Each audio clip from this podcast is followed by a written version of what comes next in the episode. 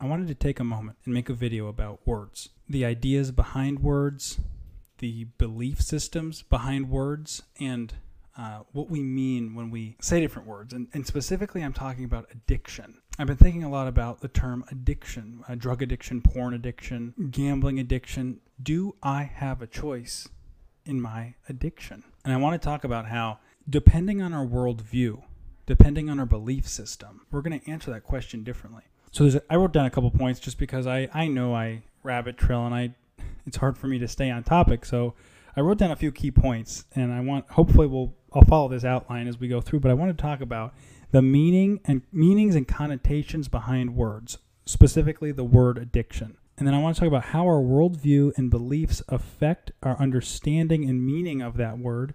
And then I want to talk about how all of that affects our day to day life, and specifically when it comes to freedom from our, we'll call it addiction, or we'll call it our habitual habits, things that we don't want in our lives. Typically, addiction. This is it's used in a negative. I'm addicted to, you know, I'm addicted to coffee. Well, that's not necessarily a bad thing, but when we're talking about drugs or pornography or these things, oh, that's a bad thing.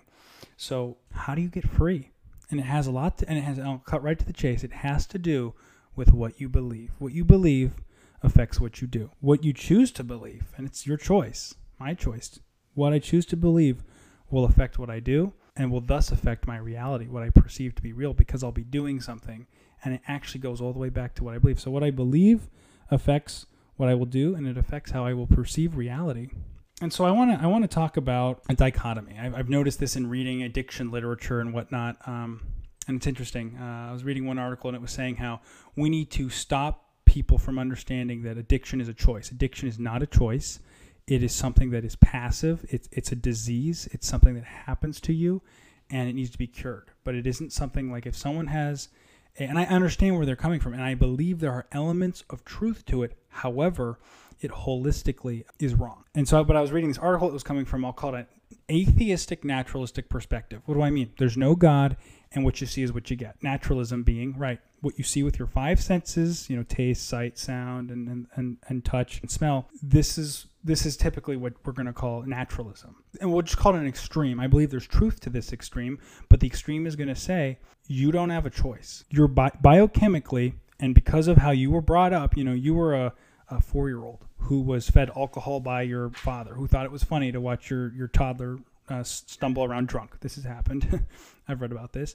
And now you have an alcoholism addiction. You're an alcoholic. Whose fault is it?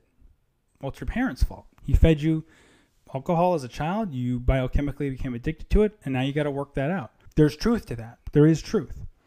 However, there's more to that picture, and this is what we want to get into. Same with like porn addiction or something like that. Oh, you're exposed at a young age, you didn't know any better, you fell into it, and that became a habit. For me, that was my that's an example for me. Um, and this is for a lot of people nowadays, you know, just with the ease of access of, say, internet pornography, stuff like this. Very easy to access, creating a neurological pathways. Your brain creates a pathway, it's a biochemical, and you're stuck. What do you do? That's part of the problem. However, if you're just a naturalist, meaning you don't acknowledge a spiritual, soulish component of man, we're only seeing half the picture, and that's what I want to get into. So then there's another dichotomy, and we'll see this mainly from a from the Christians or the the um, we'll call it monotheistic faiths, people who call things sin, right? That's sin. You need to just stop doing that. Stop looking at pornography. Stop drinking. Just stop. And so, is there truth to that? Yes. And I, I want to say that there is both a victim, and what I'm going to argue is that there's both a victim and a perpetrator. Think of a court of law, a victim and a perpetrator in each of us. And I like to think of hurt people, hurt people. And I'm going to argue that there is a point in each person's life where we have to take responsibility for our, for how we've been hurt so that we don't go on to hurt people because we become and what we start to understand is and I, i'll just cut right to the chase your soul your soul is what is that part of you where you get to make choices where you get to respond to god ultimately. I don't want to get ahead of myself but i just want to kind of lay that out so you see where we're going. So coming from like a religious perspective people will say oh you just need to stop doing that. You know you're just you, you just need to do better. You know god says don't do this. You know it's a and i'm gonna i'm gonna what i'm gonna articulate is that when we read the Bible, coming from a Christian perspective, that's where I'm coming from, we're going to see that God paints a more holistic picture of both the victim and the perpetrator. And I'm primarily going to look at Isaiah 53 for this. The term addiction, I'm going to argue, I'm, I see typically coming from people who believe in naturalism, right? all these addictions, your drug addiction, porn addiction, gambling addiction, it can all be explained through naturalistic biochemical processes in the mind. And you need drugs, other drugs, you know, pharmaceutical drugs or behavior modification to change. There's nothing spiritual, there's nothing soulish going on. We reject that. That's a belief. That's a belief that someone has. However, we we jump to we jump to like a religious perspective. We see people completely denying what's going on in the mind and just saying you need to do better. Well, is that true? What I'm going to argue is that from a Christian worldview, when we use our words, addiction or sin, addiction or sin, keep to make it personal. Did I struggle with a pornography addiction, or is it a sin issue? And I get to make a choice. So Isaiah 53 is a book in the old is a chapter in the book of Isaiah in the Old Testament, and I'm going to jump ahead to verse four, where it talks about Jesus. This is this is foreshadowing Jesus and his death on a cross. And I want to pick up a few key points here that talk about both the victim and the perpetrator. So verse four of Isaiah 53: Surely he has borne our griefs and carried our sorrows. So right there, we we see him bearing what I'm going to call the vic, the victim. This is this is our the things that grieve us and the things that, that are our sorrows. These are the things that are done to us, right? We are grieved. I, I've been hurt. I've been abused. God bears that on the cross. And then we see, yet we esteemed him stricken, smitten by God, and afflicted. But he was pierced for our transgressions, he was crushed for our iniquities. Upon him was the chastisement that brought us peace. And his wounds, and by his wounds we are healed. And so what what and you can go on, but what this is talking about is also there's also a punishment that is given to Jesus, who's God himself. And I want to say that he's bearing both the perpetrator as the perpetrator, the sins that we do, the, the evil, the evil, we'll call it the evil we do. He bears that. We know that. Jesus went to the cross for sins, but he also bears your, verse 4, griefs and sorrows. I think that's key because that speaks to me as the, the, the as we are all in some way hurt people, hurt people. And so in the ways that I've been hurt, in the ways that you've been hurt, how can you move past your victimhood? Will you start to realize that God, He took that pain to the cross too, and it frees you and me to forgive those who have hurt us and to confess those things that we've done. See, there's both. And that's what I'm arguing for. When we when we we live in a naturalistic world typically, right? We very post-Christian, post-God. And the reality is, we live in a world that denies the spiritual and soulish elements of man, by and large, at least in like the acad- academic realm. And what I want to argue is that when we then apply that worldview to people struggling with addictions, even using the term addiction, it's implying, oh, you're just a victim. And I want to argue, no, you're a victim and a perpetrator. I'm a victim and a perpetrator. And I believe at some point, everyone has to acknowledge how they have been wronged in their life, forgive. This is what God calls us to forgive because He bore all of it. To forgive them. And this is where God comes in and does healing and also to confess, right? Both the victim and the perpetrator. Confess or forgive as the victim, confess as the perpetrator. And I think this is this is key because God is bearing both the pain of the victim and the crimes of the perpetrator on the cross. So what does all of this have to do with addiction? Well, it's how you become free. You got to acknowledge how you've been wronged and forgive. And you got to acknowledge when you're wrong and confess. And confess simply means say the same as. That's what that word means. Con with, fess, fess up. Con means with, right? So that's what that means. And what God is saying, He's like, acknowledge reality. Acknowledge that you really do have. And what it is, is God's actually giving you the human agency the, the back into your hand. Confession helps you acknowledge your human agency before God, your your your responsibility before God. Now, do we have the power to overcome? Now, this is the next question. Do we have the uh, power to overcome addictions? And I'm talking to Christians at this point. As a Christian, yes. As a non-Christian, I believe you can be a dry drunk. And what does that mean? Well, you you've stopped drinking, but you're still behaving like an alcoholic. What that's getting at is this: you can never escape sin. And what sin is, it means to miss the mark.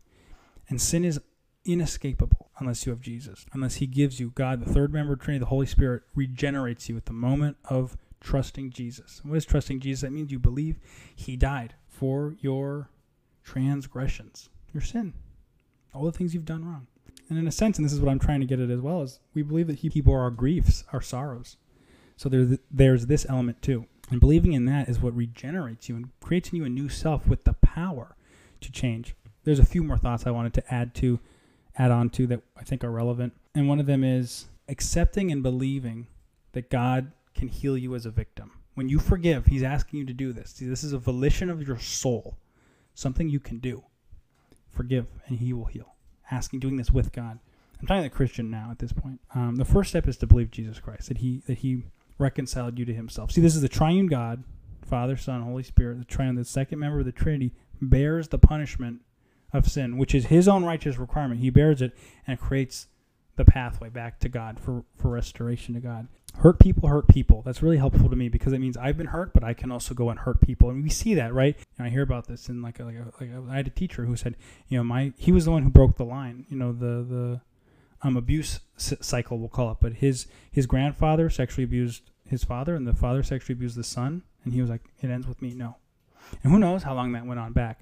But see, that hurt people hurt people. And then second, um, believing who you are after you trust in Jesus. And I, and I, I don't know where I heard this saying, but I am who I am because I am that I am says I am. And I love that. We need to know who God says we are. And when we believe in Jesus Christ, when we trust God's provision, that God saves us, we become his children, his sons and daughters.